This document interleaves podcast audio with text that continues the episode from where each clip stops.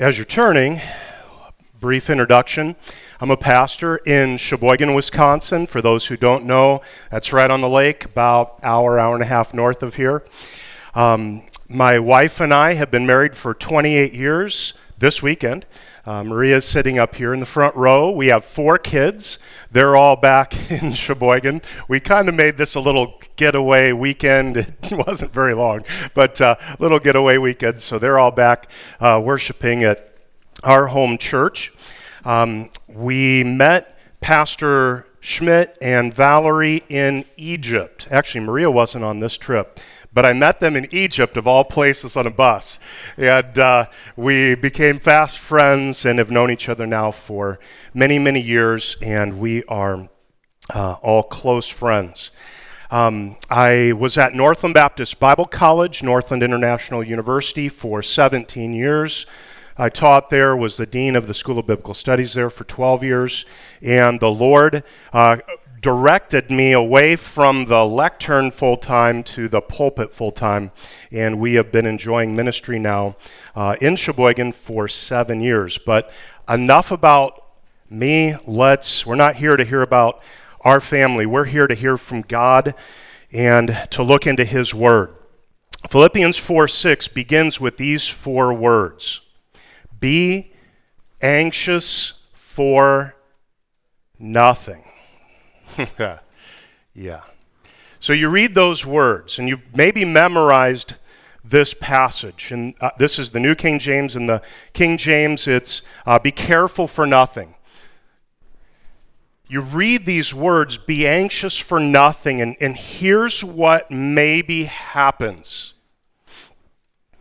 The response is to think, well, you know, those are, those, that's a great idea. Paul is right on there. I applaud him for what he's saying.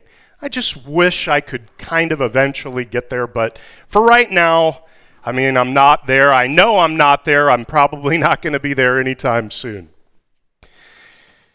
Might I submit that there are two possible responses to the two verses we're going to look at today? One response is that of maturity, and the other is one of immaturity. An immature response looks at these words and says, It's good advice. Maybe someday I'll get there. A mature response, on the other hand, takes this command, it's not a suggestion, very seriously. We're going to look at two cross references today. We'll start in uh, James. You don't have to turn there, but James chapter 1, in verses 18 through 25, James talks about two responses to God's word. Do you know what illustration he uses? Uses the illustration, it's in down in verses 22 through 5, of a mirror. And he says, No one looks into a mirror and does nothing to fix their appearance and turns away and, and just leaves. Unless it's my 15 year old teenage son, then he probably doesn't fix his hair. But, you know, my wife would never do that. I would never do that if my hair is, you know, flopped over in the morning. I mean, I'm going to look in the mirror and, well, at least after coffee, I'm going to look in the mirror and I'm going to fix that hair, you know, get a little water, push it down, whatever.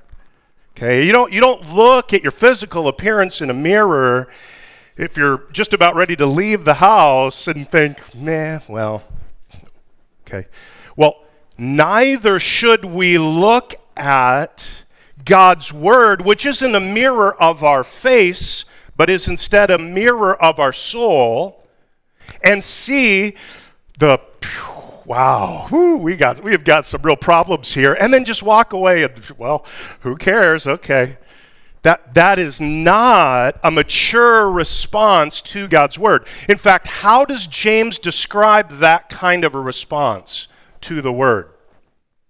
He describes it with the two words self deceived Only a self deceived Christian is going to look at the Word, see his reflection in the mirror of the soul, and say, eh, have a 15 year old teenage boy response. No. We won't, we shouldn't do that. So, coming back to Philippians 4 6, be anxious for nothing. I have a friend named Oleg Korotsky. He lives in Netanya, Israel, just outside of Tel Aviv. So he is one of the founding member, members of the largest conservative Baptist seminary in Russia. And being from a Jewish descent, he emigrated from Russia after the school was up and running to start another school, Israel College for the Bible, in the greater Tel Aviv area. So this week, I mean, we're talking this week, you know, with the rockets coming from the Gaza Strip and especially from Hamas being uh, lobbed out of Lebanon. He's in his study. Now, he lives in a high rise condominium apartment flat, whatever you want to call it, and, you know, overlooks the city. He's working, uh, looking out, you know, er, you know, with his desk facing the window, and he gets up and goes into the kitchen. I don't know if it was to get water or coffee or what, but he goes into the kitchen and all of a sudden, wham, and his whole building just shudders. This is a big, beautiful building. There's, I have video of this and so forth of it being struck.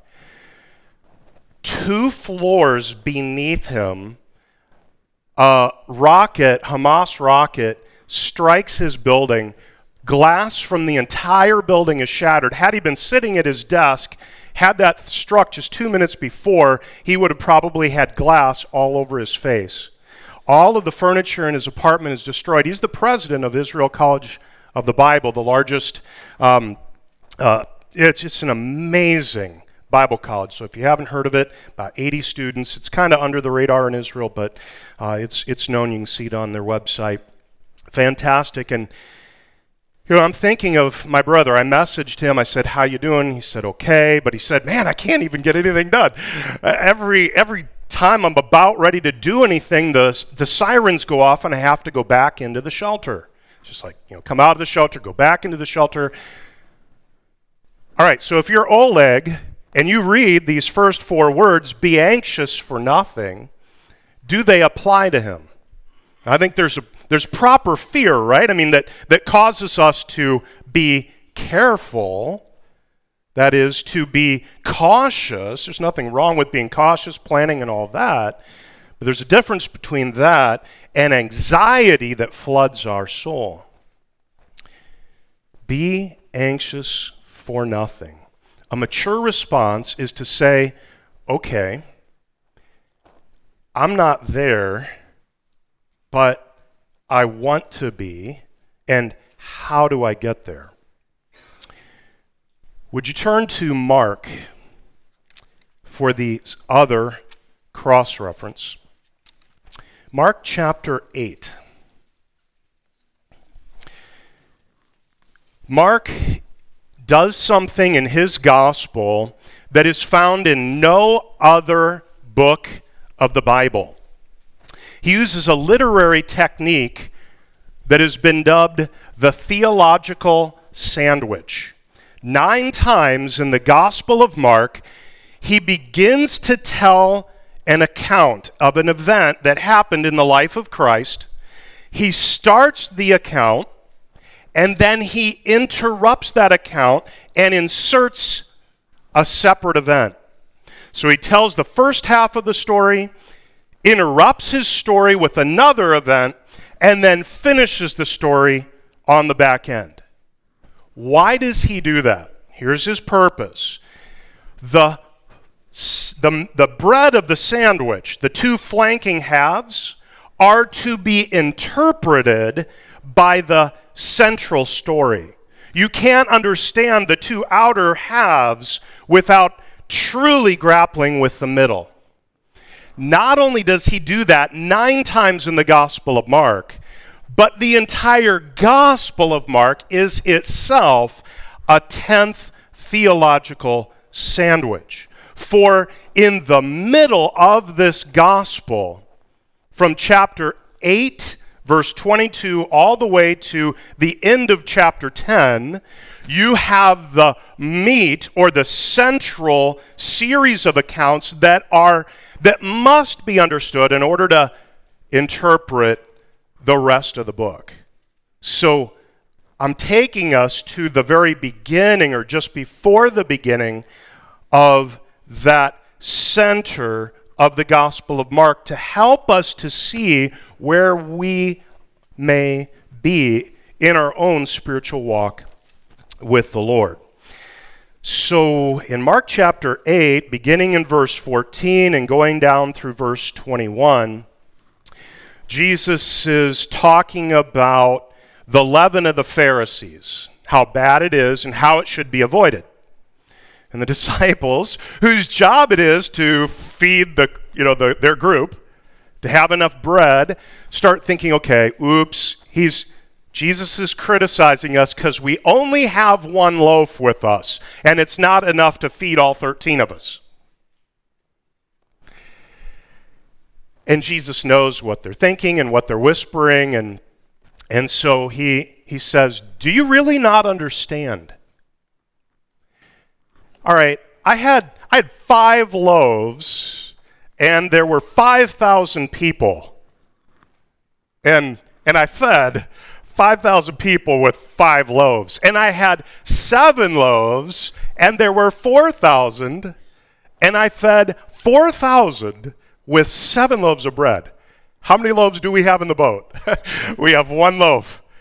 If I can do 5,000 with five loaves and 4,000 with seven loaves, even on a bad day, I think I can do 13 with one loaf. And he asked these questions. Now, I turn your attention to verse 17.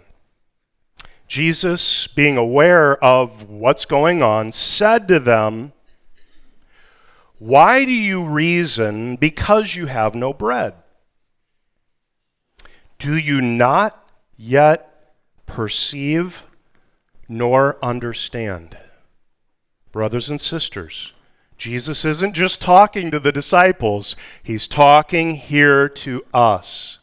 How well do we understand what it means to be a follower of Christ on the road or on the way? What does it mean to be a follower? He says, Do you not perceive nor understand? Is your heart still hardened? Having eyes, do you not see? And having ears, do you not hear? Do you not remember? Now go down to verse 21. So he said to them, How is it you do not understand? All right, when you read the Gospels and you look at the life of Christ, how does Jesus describe an unsaved person? He describes them as people who cannot understand. 1 Corinthians chapter 2, right? Verse 14. Uh, an unbeliever does not understand the cross, can't understand it. An unbeliever does not understand. How does he describe, Jesus describe the heart of an unbeliever? He would use the word hardened. How does he describe their ability to see spiritually? He would say they are blind. What about hearing? They are deaf. Jesus is asking four questions here, actually five, to the disciples, not to unbelievers. He says, Do you, do you understand? Is your heart still hardened? Do you have eyes but yet can't see? Ears but cannot hear? They are acting like they're unbelievers. Now, are they? No. Well, one of them is. I think they're all believers in Christ, but spiritually, in terms of level of maturity, it's not good. oh, no, it's not. Not at all. And if we continue and look at the middle of this huge sandwich in the Gospel of Mark, we come in the first cycle in chapter 8 to Peter's response when Jesus says, I am going to be captured, flogged, scourged, killed, and rise the third day. And what is the Apostle Peter? What does he do? he confronts Jesus. Absolutely not, Lord. I will not allow that to happen to you. Jesus, you don't, you don't know what you're doing. That's what Peter's saying. I know better. I'll take care of you, as if he had the power to do so. Right? And Jesus, what does Jesus say? His, his rebuke. I mean, if Peter's rebuke is ridiculous, Jesus' rebuke is strong. Get thee behind me, Satan. Now, that's one strong rebuke. Now, he's not saying that, that Peter is an unbeliever when he calls him Satan. He's saying that's, that's, the, that's what Satan wants. Okay, you're speaking the words of Satan. And you go on to the second of the cycles in the middle of this uh, theological sandwich of Mark, and you have the disciples, all 12 of them, without Jesus really being able to hear what they're saying, debating about what? Do you remember? Yeah. It's the old Barney Fife. You ever you like Andy Griffith? yeah, all right. Yeah, it's, it's it's one of those, right? Like yeah, I'm I'm big, I'm bad, I'm the best. They are literally Jesus is telling them, I am going to die. Do you not understand? They're on the way to Jerusalem. This is the last trip. He's going to be crucified shortly. And they're arguing about which one of them is the best. Mm. Now, are, th- are they spiritually mature? It's so easy for us to look and say, well, they are. Hey, they've been in spiritual boot camp with Jesus now for over three years. They are, they've been in a spiritual greenhouse. They've been growing unbelievably. How, how do they perceive themselves? They perceive themselves as having it down, even to the point where they can re- Peter can rebuke Jesus, having it down like I'm doing so well. I think I'm ready to be like Jesus' right hand man. You go to James and John, two of the inner three of the circle, and in the third cycle, in chapter 10 of Mark, James and John are wanting to come to Jesus. In fact, they you know come to Jesus and they say, "Lord,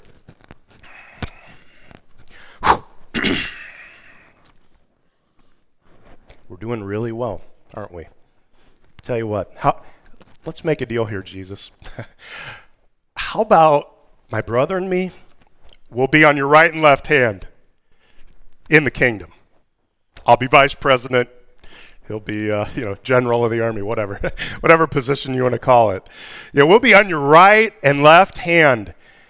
And, at the, and that's when Jesus, he doesn't go off as in he's out of control, but I mean, for us, if we would have been sitting there and hearing the rebuke that's embedded there, it's just like, you guys, you really, and he said this three times. You don't understand. The first will be last and the last first.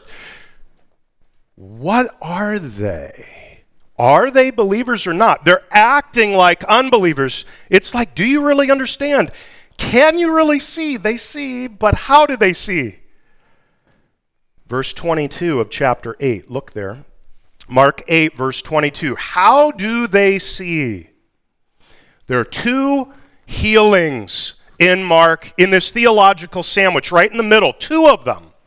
One is the blind man of Bethsaida, and the other is blind Bartimaeus. We're familiar much more with blind Bartimaeus because of children's stories and so forth. Maybe not as much with the blind man of Bethsaida, but there is a hugely important message in these two healings that, by the way, begin the middle of the theological punch and end the middle of the theological punch. They begin and end it for a reason. It's called bookends.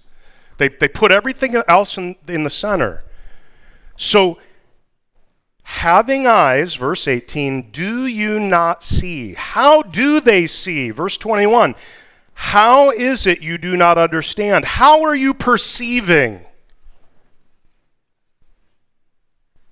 Then you have the first healing. He came to Bethsaida, and they brought a blind man to him and begged him to touch him, begged Jesus to touch this blind man. So he took the blind man by the hand and led him out of the town. And when he had spit on his eyes and put his hands on him, he asked him if he saw anything. And he looked up and said, uh, um, rubbing his eyes, you know, I see men like trees walking. Is in other words, is this what it's supposed to be like? Uh, again, was Jesus having a bad day here? You ever wondered about this, you know, parable? Oh boy, or not parable, but uh, healing. You know, oh boy, hmm. Uh, Jesus didn't. Okay, something went wrong. Everybody does that once in a while. No, no, no, no, no, no. Whoa. There is absolutely nothing wrong here with Jesus or his ability to heal. This is done intentionally. I see men like trees walking. Verse 25 Then he put his hands on his eyes again and made him look up, and he was restored and saw everything clearly.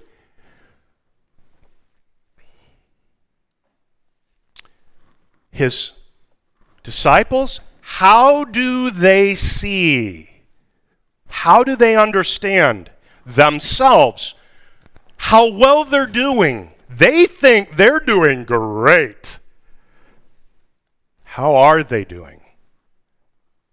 Well, they're seeing, they can see there is spiritual life there, but they are so deeply self deceived that it's as it's as if they're like this formerly completely blind man who now can see men like fuzzy shapes walking around. But that's all.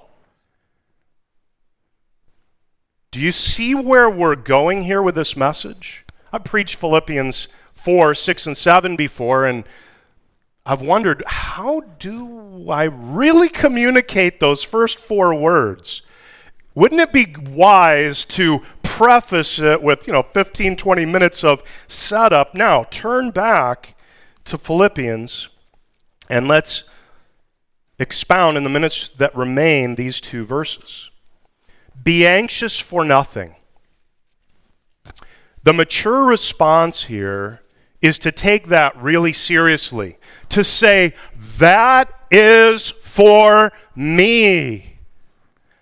It's not for someone else, and it's not for me 10 years down the road. Well, you know, Pastor Kurt, you don't understand. I just became a believer last year. I mean, I'm not ready for this yet. No, that's an immature response. A mature response is to say, okay, I need this. I don't understand maybe how to get there, but this is possible. Perfectly possible? Is there such a person who will never ever struggle with anxiety? Then I would take you to James 3, not James 1, but James 3. You know, is there a, a, a human being alive who can perfectly bridle his own tongue? James says, no. Can, can a believer become mature when it comes to his tongue, his speech? Yes. Will he ever be perfect in it? No. Might I submit to you that that same application James makes there should be made here. Be anxious for nothing. We ought not to be Christians who are walking around spiritually biting our nails all the time. that is not what God intended. That is not having rest. You just heard the song sung. Okay? The special music was talking about anxiety and so forth. That is not God's plan for us. If, if we're battered around from trial to trial and we're constantly worrying, ladies, what do you worry about most? I asked my wife this question a little while ago. What do you what do you worry about most? She said, hands down, women, the number one worry is how about their kids, how they're going to turn out, how they're doing. That is, if you're uh, married and and have children. Uh, the number one worry, you know, men, what's our number one worry?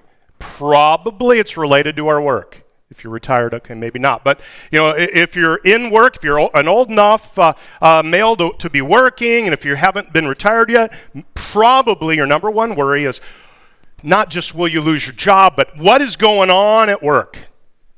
Okay? Anxiety. Should we be living in the middle of anxiety? Should Oleg, you know, as, as the rockets hit his own building and the sirens are going off all the time, I mean, he didn't even have any furniture left. He said it's all like ruined. You can't live in the building, really. I mean, there, the, there are no windows in the whole building. It's hot, it's a mess over there. Should he be anxious? Protective, careful, living in the shelter when the sirens are going off. Yes, all those things. But anxious, anxiety, all right. Well, okay, if I need to be there, if, if the mature response is, that's me, I need this, and I know I'm not there, or maybe you're say, by God's grace, over the years, He has made me more mature. I hope that's the case, but it's not for all of us. I need this. I want this. I do want the peace of God that's in verse 7. Then, then what do I do? How, how does this come about? All right, so let's read both verses. Be anxious for nothing, but in everything, by prayer and supplication with thanksgiving, let your requests be made known to God. And the peace of God, which surpasses all understanding, will guard your hearts and minds through Christ Jesus. Took us, you know, 20 some minutes to get to the main point of this text. What is it? It's this the cure for anxiety is prayer. That's what this is saying, these two verses. The cure for anxiety is prayer. Now that sounds really nice. Kind of sounds like, you know, a little bit trite, like pat you on the back. Okay, good. Yeah, okay. Mm-hmm. Prayer is really going to help me. And I've tried that, been there, done that. I don't know how it really helped. Uh huh. Okay. Yep. So let's keep going. Be anxious for nothing. It's a command. We're not supposed to be anxious. He said, all right, so what? Okay, like low level worry, like mid level anxiety. What about the big ones? Like rockets could hit my home and kill me. All right, can I be anxious about that? And sorry for the sound effect. Okay, no, and and and low level anxiety, mid level, high level anxiety. There ought not to be. Again, there's a proper fear Okay, I mean that, that we that should motivate us to do things, but this is talking about improper anxiety, things that aren't just causing us to be careful in our in our uh, workaday or living world, but are, um, are are causing our souls to be buffeted like a wave of the sea, driven with by the wind and tossed back and forth. In everything, not just the low level worries Put those away. Even the rocket could hit my home level worries. In everything. And then you see four words prayer, supplication, thanksgiving, request. It's really a big deal to understand those four words. All four of those words could be translated, by the way, with the word prayer. He could say, you know, um, by prayer and prayer, with prayer, let your prayers be made known to God. But obviously, he's not just trying to emphasize just the generic idea of prayer. First word is that. Okay, if you find anxiety rising in your soul, then what do you do? The first word is the blanket term prayer. Go to God in prayer. What do we normally, or maybe, maybe hopefully not, but what do we sometimes do? We don't, we don't, we skip the second and third word, so we go right to word four, request. Let, our, let your requests be made known to God. Come to prayer, God help me. And the peace of God, which surpasses all understanding? Uh uh Ain't going to happen. Uh uh Prayer jumping right to the requests.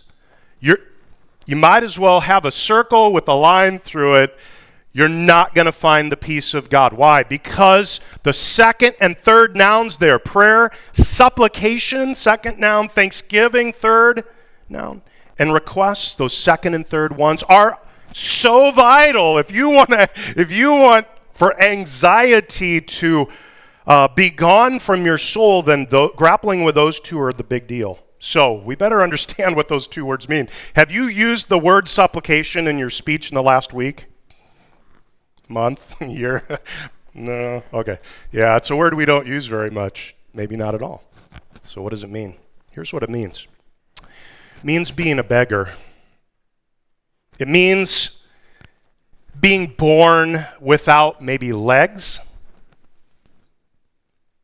and living in a third world country where the whole family tries to pitch in and provide a little bit of food. You go out and work in whatever you can do, and whatever you bring home, you put it in the family, you know, kitty, and you take that money, and mom goes to the market that day and buys the rice and vegetables or whatever, a little bit of fruit, and brings it home from the money you made that day. And that then is your evening meal, and then tomorrow. Day by day. You're born without legs. And what are you doing? You're sitting on the side of the road and hoping that somebody will be so kind as to give you a little money so that you can contribute to your family food for the day. Now, supplication and supplicant,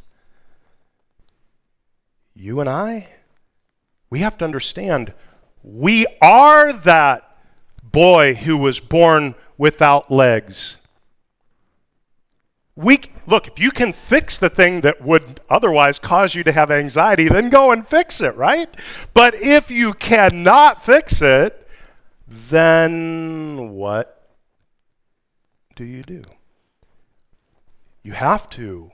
You must, to have the peace of God, you must come to grips with this thought I'm a beggar. It's not in my hands. I don't hold the reins here. I can't fix this problem. My teenager is.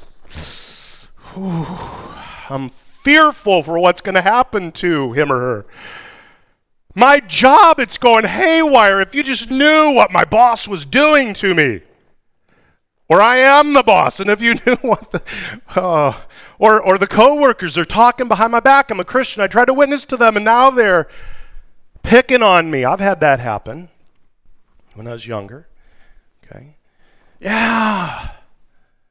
What do you do? Well, you have to realize hey, if the situation is too big for me to fix, then I have to realize who I am and where I am, come to grips with that, and understand that there is some kind of a purpose in this being in my life. And then we focus on the third word there thanksgiving. That's the hard one, right? Yeah. That is the hard one. Understanding we're a supplicant and we can't fix the problem, that's not necessary. Just coming to that conclusion is important, but thanksgiving's the hard one.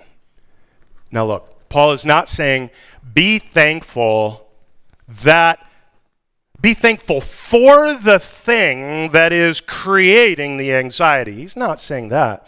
What he's saying is, is much more theologically deep than that. He is saying,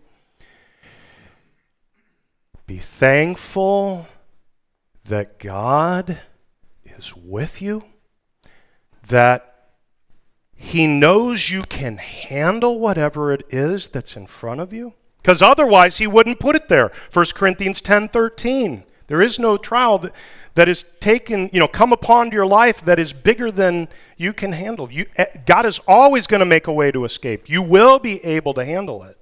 There is nothing that can come into life that is too big to handle apart from God's grace. It's too big for us to handle without grace, but with God's grace. So I'm not thankful when the trial comes for the trial itself.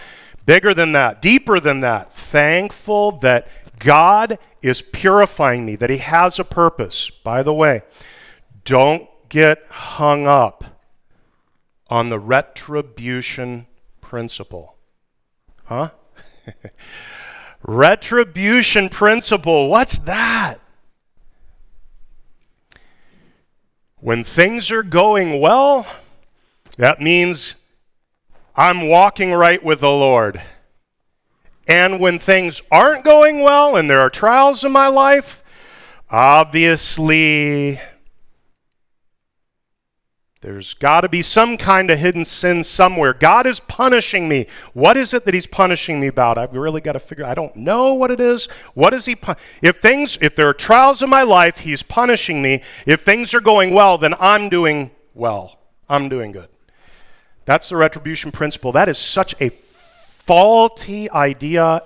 I mean, it might be true that God is spanking, Hebrews chapter 12, uh, a believer who's, who's uh, seriously wayward. That's a possibility, but much more likely, He is purifying, okay, us through the trial. So being thankful that God is in control and that he will bring me through it. Understanding that the trial itself is going to grow me. Once we have come to God in prayer, we realize, hey, we're beggars. We can't fix this. And we come to grips with that. And then we get to the point where we're thankful and say, God, I know that you have a purpose. Then we make a request. And what happens? The peace of God will flood our souls. We only have a couple minutes left, so let's finish verse 7. And the peace of God. There a few in here who know Greek. This is a genitive construction. For everyone else, who cares what it is in Greek, right? When you see two nouns separated by the word of, much of the time, there are about 30 different ways that you can interpret it. Now, don't let that boggle your mind. About 27 of them don't work for sure. Okay, so you're almost all the that's the that's the good news. You can get rid of about 27 options. The bad news is there are usually two, three, or four options that are left. I think there are three options that are left after you get rid of all the other possibilities for what the peace of God might be. What are those three? First, an objective peace. In other words, because I'm saved, I can have peace. I don't think that's what it's saying. I don't think Paul's saying that. Second, a subjective peace. This is the way some people take it. I can have a subjective feeling of peace that comes over my soul even when I would otherwise be anxious. If I, you know, go to God in prayer and realize I'm a supplicant and am thankful and make my request. Could be that, and it might be, but I don't think so. I think instead it's descriptive. If it is, this is really pretty cool, if I could use that word to describe this. Does God, metaphorically speaking, bite his nails up in heaven? oh man, he must be looking at my problem and, oh boy, how in the world am I going to, you know, is God up there? How in the world am I going to fix John or Jane's problem here? I don't know if I can't. No, that's ridiculous. Ridiculous. God's not up in heaven metaphorically biting his nails. When it says the peace of God, it's saying you can experience the same kind of peace that God Himself has total serenity. In the midst of a storm, yes. And when that happens, what will also happen? It'll surpass all understanding. Unsaved people, they won't understand it. Like Pastor, uh, his first name is Vyacheslav in Russia, who in October, going out and making his rounds, delivering food to really, really needy people during COVID lockdown. We're talking a lot of starvation going on over there. So he's out doing rounds. He has diabetes, and as he's doing rounds, his he doesn't, you know, his, his leg is rubbing, and he ends up with a little sore. So he takes care of the sore, puts patch on it and medicine and so forth. He just isn't paying attention. One day he wakes up and his foot is absolutely throbbing. Looks down at his toes in the morning and they're hugely swollen and inflamed red. So he goes to the hospital and it's really bad. They say if we do not take care of this immediately, you're going to die. For gangrene had now set in. You say, wow, that fast? I guess with diabetes it's possible. So He's got infection running up. They only did a local anesthetic. I'd want to be knocked out.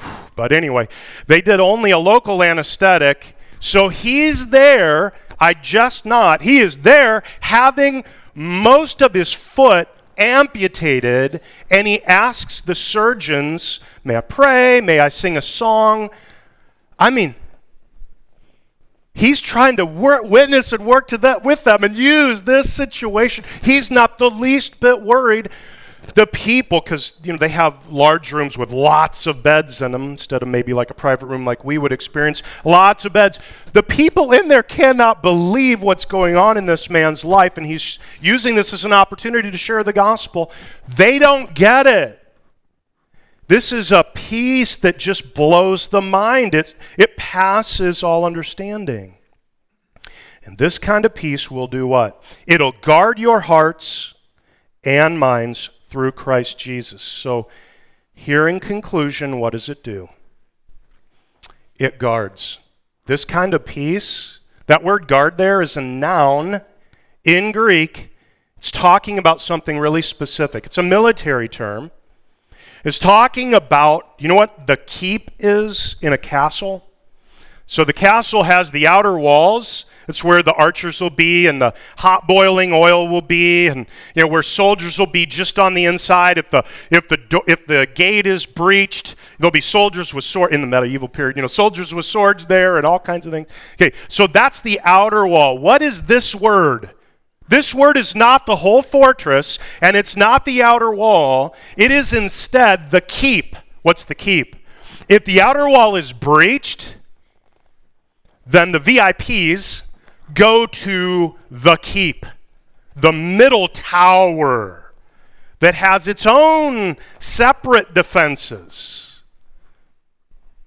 That's this word. So, what is it saying?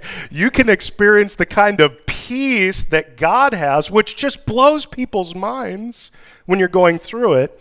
And it's so powerful that it's as if your heart, your emotions, and your mind, your thoughts, are placed inside of the, the safest part of the fortress. And by the way, this is Philippians, the Philippi had one of these fortresses just down the road from where these Christians are reading it. Is one of the the Roman legion lives there. This is a retirement village for Roman officers. Okay, it's a really nice place, and it's on the main road. There's a huge legion here. You're talking a safe place to be. And if they see enemy coming, there's a rider sent to Rome. They're going to bring more soldiers. If you can get into the fortress, you're probably in good shape. If you're in the keep, you're in really good shape. But you know what? It's not, in this verse, it's not Roman soldiers who are guarding your heart and mind, putting you at peace of mind and soul. Who is guarding? Who's on guard? Christ Jesus. That's pretty amazing. The cure for anxiety is prayer. The mature response is to look at this text and say, you know what? I believe God, by His grace, as I've seen multiple trials happen in my life, He's brought me a long way. A long way. It's not me, it's God in me. Praise God. Some of us are going to be saying that.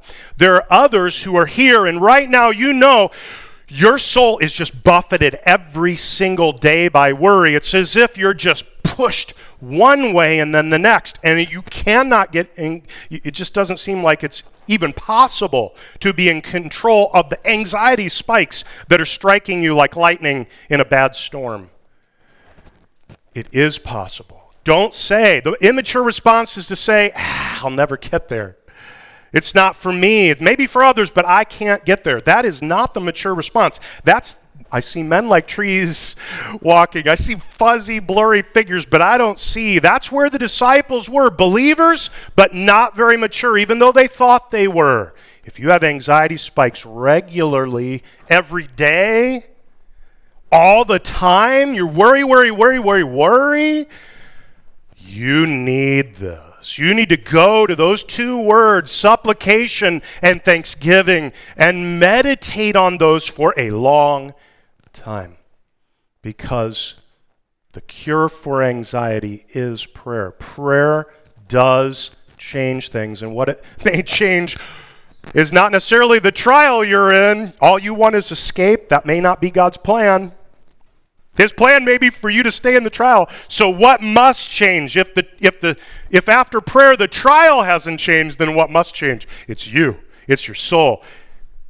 Supplication, thanksgiving. Let's pray. Our Lord today. We I myself have these lightning strikes of anxiety. I, I hope not every day. There may be some here who, through their lifelong walk with you, have experienced a real serenity of soul, a trust in you that has, it's just so deep that they just don't worry like they used to. They just know that you're in control and that you love them. And they're thankful even when trial comes, even if it doesn't go away. But Lord, there are no doubt some here who struggle all the time with anxiety. For them, dear Lord, help them to find your peace, the peace that you possess. May your grace be sufficient right now. And put them on that road with you. Help them to walk with Christ, to follow him, to le- really know what it means to follow him and then remove that anxiety so that they can have the kind of serenity of soul that no matter what storm blows around them, they are yours and you are theirs. We pray in Jesus' name. Amen.